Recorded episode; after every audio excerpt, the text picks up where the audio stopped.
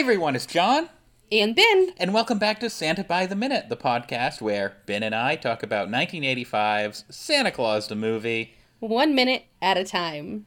And this week we are on minute number 70. I can't believe we've been doing this for 70 weeks. I think you say that at the top of every single show. How about we get right into it? I'm going to start cracking my knuckles because I'm so excited. Yeah, you don't crack your knuckles. I do, though. Oh no. Ah. so our minute our last minute rather, our last minute ended as BZ was explaining to Towser what his master plan was, how this particular Christmas the something special deliveries from Patch would be free. But the following Christmas it would be bigger and better, and he would start charging money. Towser asked how much, and then BZ said, I don't know, 100, 200? And that's where our minute picks up here in minute 70.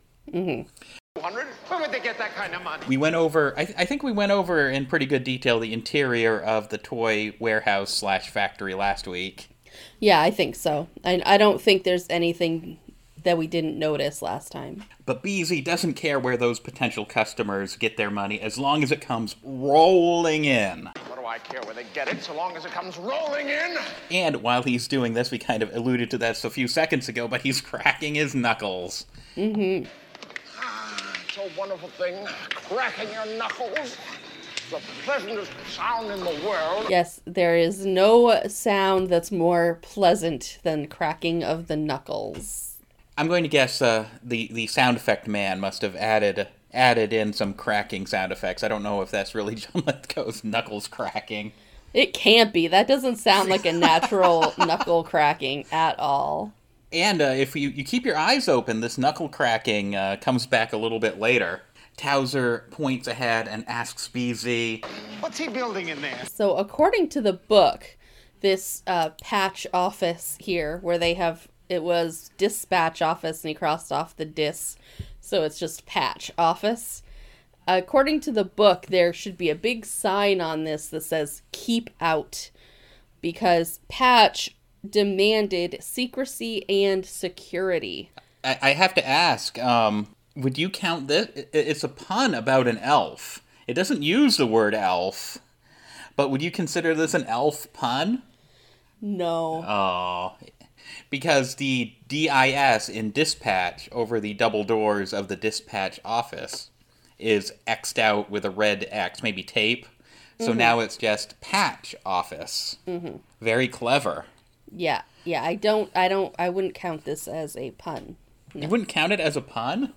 So, from the book, we have uh, Patch demanded secrecy and security measures. Reluctantly, BZ gave in because he didn't want to offend his golden goose.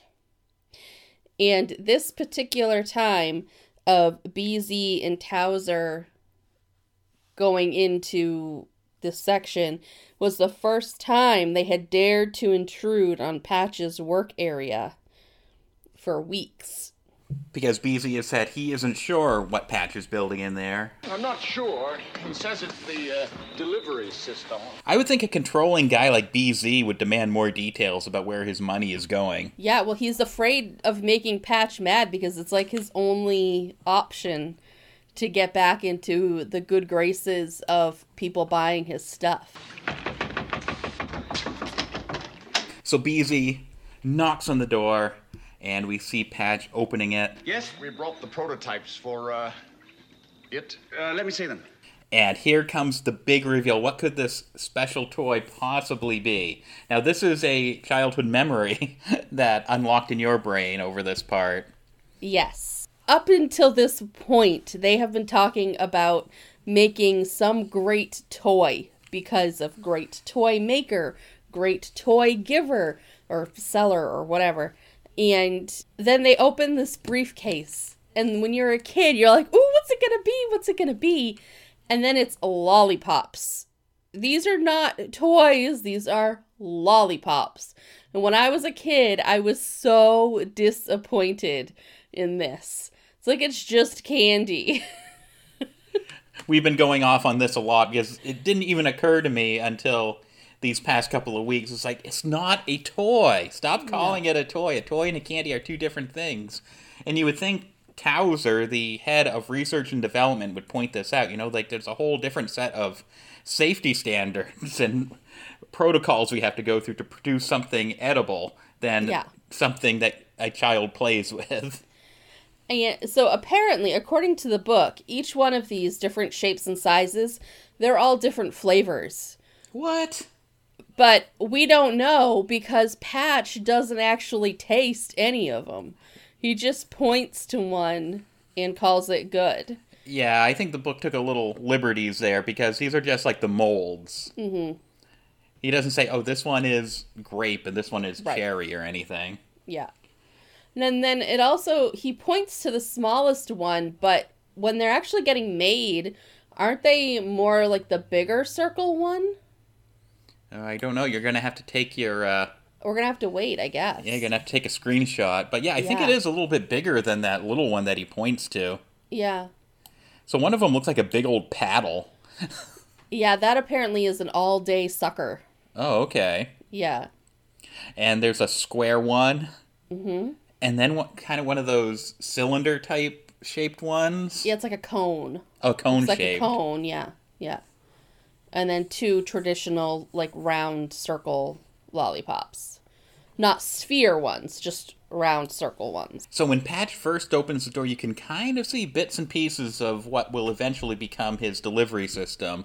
Mm-hmm. He's holding a like a toy soldier in his hand. That will come back later. There's also one on the table behind his head. Oh, okay, down. yeah. And we see like the plans. It's not really Yeah. blueprints, but the plans of what he's trying to build. You can't really. Maybe it's like the engine or something, or maybe it's an overhead shot of the what will become the Patch Mobile.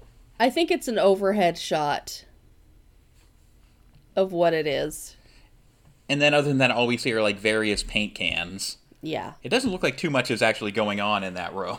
No, I don't think he's too far ahead, too far in. Does the book say how long he's been working on it? Just a couple of weeks, so I don't know exact amount. Before we get too much further into this particular minute, I have to thank you for changing my entire outlook on these uh, these interactions between Patch and BZ. Because remember when we were in their office and Patch was kind of laughing along when BZ said he was no angel? Yeah. and I I always read it as like Patch being you know pretty slow. Mm-hmm. Not slow as in stupid, but just like uh, you know not- Gullible. yeah, yeah, kind of gullible, naive, not Yeah. not picking up on the cues, not exactly sure why he's laughing while BZ's laughing. Yeah. But you read it as uh, Patch going, "Oh yeah, I know what you're talking about." And now it like all clicked with me. It's like you know, Patch deep down has to know he is doing something a bit naughty himself. You know, he's actually stolen the stardust from the North Pole. Mm-hmm. And kind of going behind Santa's back to do all of this, so he can kind of relate to BZ on that level. Mm-hmm. So I just wanted to thank you for making me see some of these interactions in a new light. You're welcome. So Patch asks to see the prototypes. Towser opens the briefcase, and we see the various prototypes. We just described them for you guys. And Patch picks one. I'm gonna see which one he points to. Yep, he does point to the. Little one. Yeah, he does point to the smallest one in the case. Towser, Tow- Towser. That one. What color? Patch hasn't really put a lot of thought into what this thing's actually going to look like. No. I think Patch is more interested in making this delivery service vehicle or system, whatever it's going to be, um, than he is anything else. Kind of like back at the North Pole. He spent all of his time building his little Patch toy machine, but he didn't really put much thought into um, how how the toys would come out the other end. This is kind of the same thing. Like, who's making these? So, this just kind of this just kind of seeped into my brain from this. Now, Towser is bringing these prototypes, right? That's correct. Why? If BZ doesn't have any other employees other than Patch and a few office people, where are the prototypes coming from? Like, shouldn't that be what Patch is going to be making? Or, like, do they have a whole other factory out there with people just designing this stuff for Patch? That wouldn't be very. No, Towser is single handedly designing these prototypes in his research and development office. So, yeah, but then. But why? Because Patch is going to have to build this whatever machine they're going to make them with. So, wouldn't Patch just come up with what the shape is going to be when he's making the machine? I feel like this is a pointless discussion unless they have someone making machinery for Patch. I'm, I'm, try- make- I'm trying to think on my feet here, trying to see if we can fill in the gaps, but I'm coming up with nothing. because later on in the movie, you know, for Christmas too, you know, we see Patch in like some uh, boiler room cranking out the candy canes with a, a device of his own making. Right. Which you would assume that would have to have been what he had built also to make the uh, lollipops. Right. Well, maybe this is a way Patch just wanted BZ and Towser to feel involved in the process. Maybe maybe Towser is getting him the like cookie cutter shape for the circles for the lollipops. There we go. Okay. All right, I guess we can go with that. And can we just say, I just want to say right now that uh, Jeffrey Kramer as Towser is the star of this minute. Yo, for sure. Minute 70 of Santa Claus the movie is his minute to shine. Yes. Because Patch has just asked uh, Towser, what color does he like? Uh, what color do you like? And Towser, of course, responds I like puce. right away. He didn't have to think. He likes puce. He must really like puce. He must. I mean, it's like it takes about 0.1 seconds for him to say, "I like puce." And uh, speaking of no time to think, it's like I don't know. It must be like a knee jerk reaction for BZ because I'm not even sure BZ would know what puce was. But he like sneers at Towser and goes, "You would," You would. because Patch doesn't even know what puce is. What's puce? Well, I mean, to be fair, Patch only deals with the primary colors. You never see him dealing with anything other than red, yellow, and blue and green. So Patch does ask, "What's puce?" To which Towser responds. It's like fuchsia, but a shade less lavender and a bit more pink. So I think this is a good time to hit the old pause button and talk about the color puce. So here I am. I'm, I have the Wikipedia page for the color puce pulled up here. Are, are you excited Uh, yeah, I am. I, I'm on the edge of my seat. Take a deep dive into Towser's favorite color?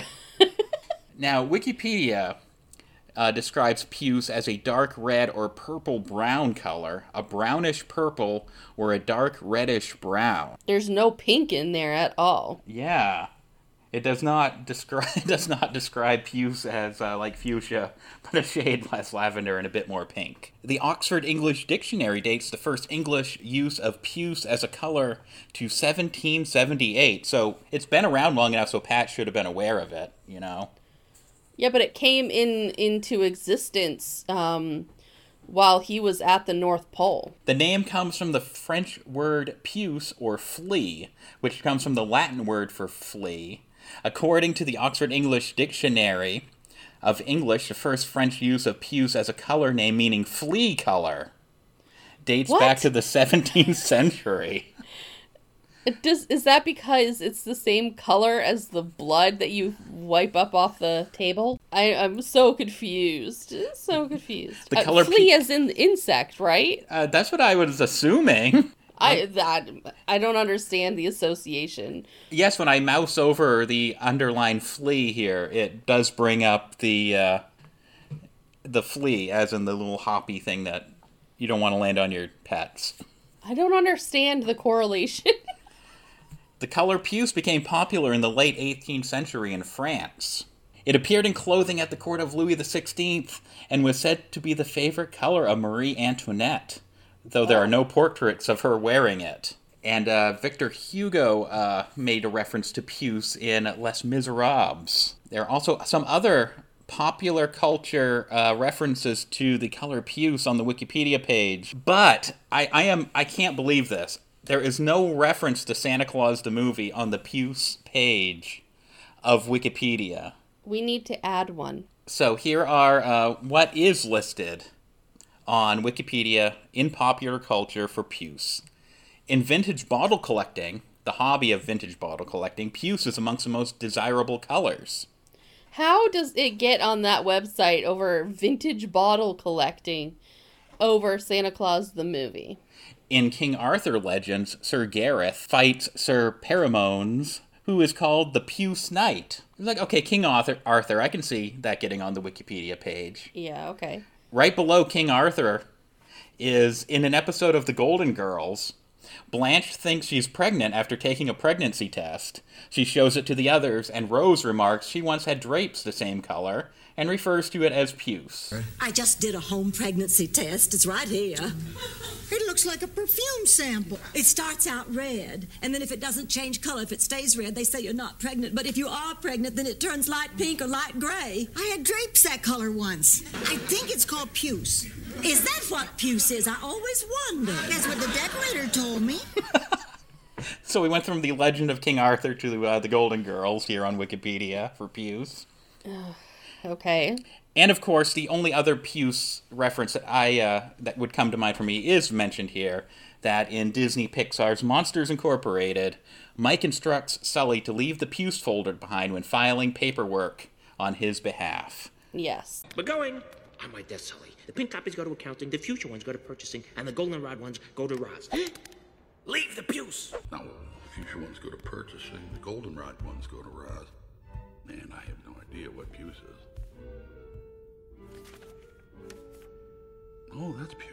So yeah, it's not even mentioned here. How is that possible? I have no idea. It needs to be. This is an iconic part of the movie. Like we made a lot of Wikipedia Santa Claus the movie jokes here Yeah. on this podcast.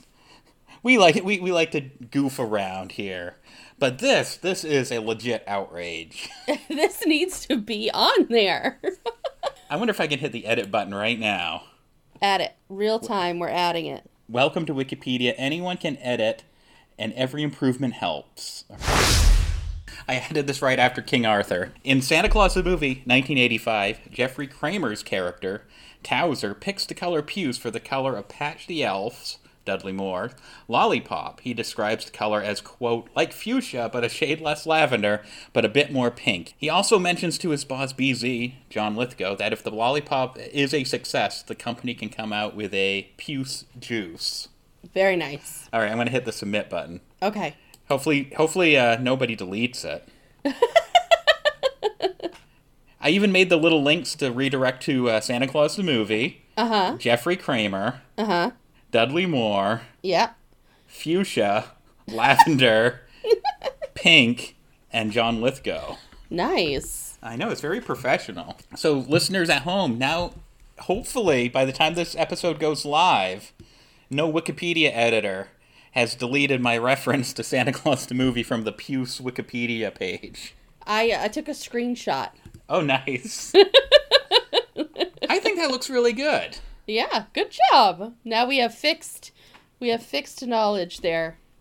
There was a gap in the Puce knowledge. Now everyone knows. Yes. Mm-hmm. You know, I am quite the old timer when it comes to the internet, but I have never edited a Wikipedia entry before, so this is a historic occasion.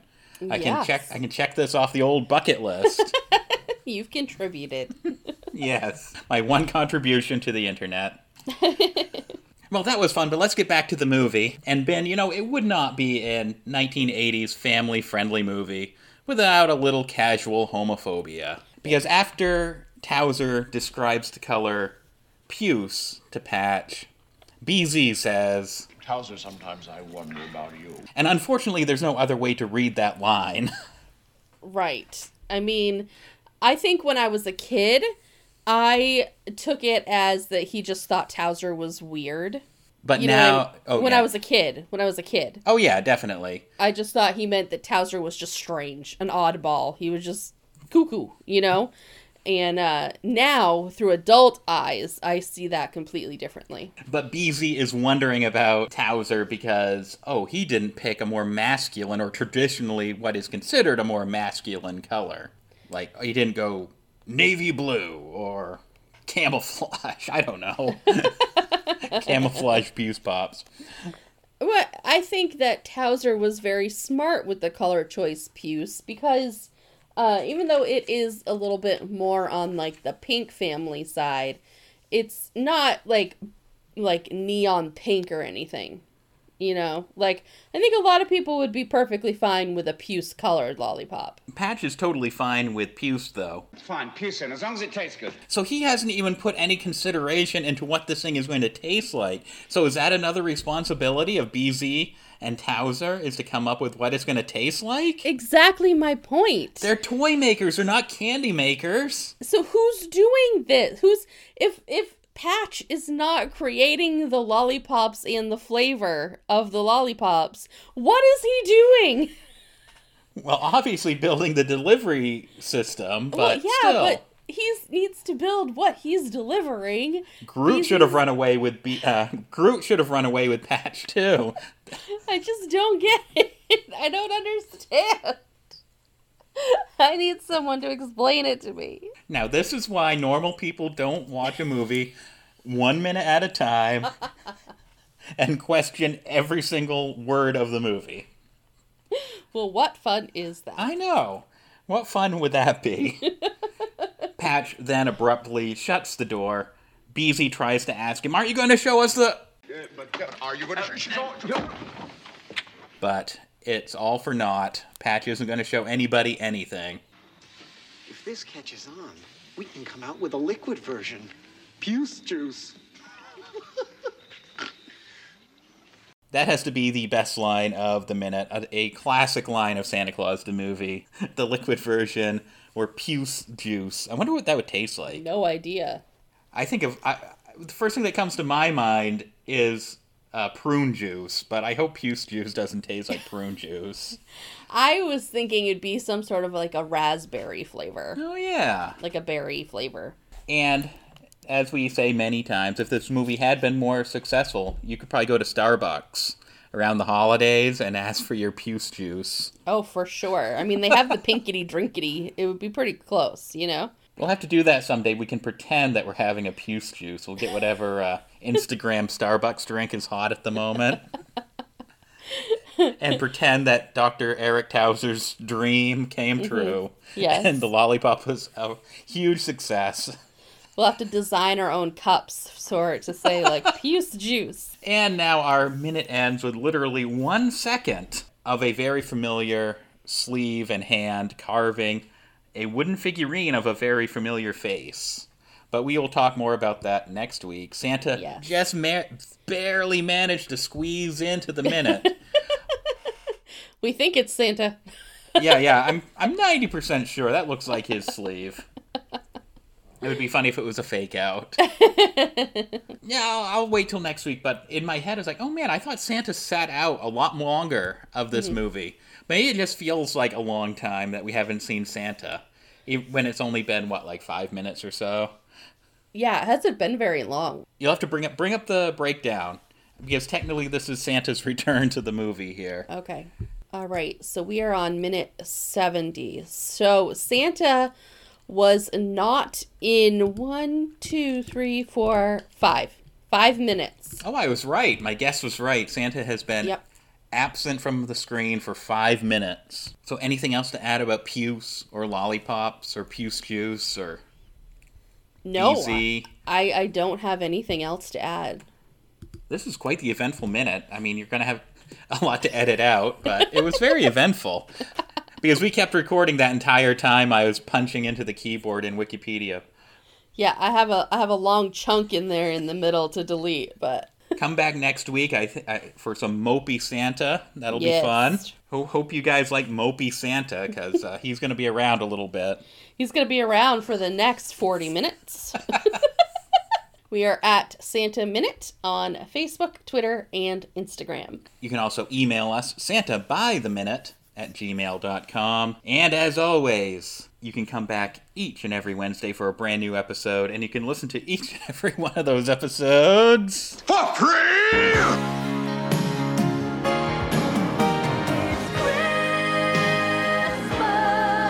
Hi everyone, it's John, And Ben, and welcome back to Santa by the Minute, the podcast where Ben and I talk about 1985's Santa Claus the movie one, One minute, minute at a time. At a time. I'm sorry. let's do let's do it again. Let's do it again. Don't. I didn't mean to keep talking.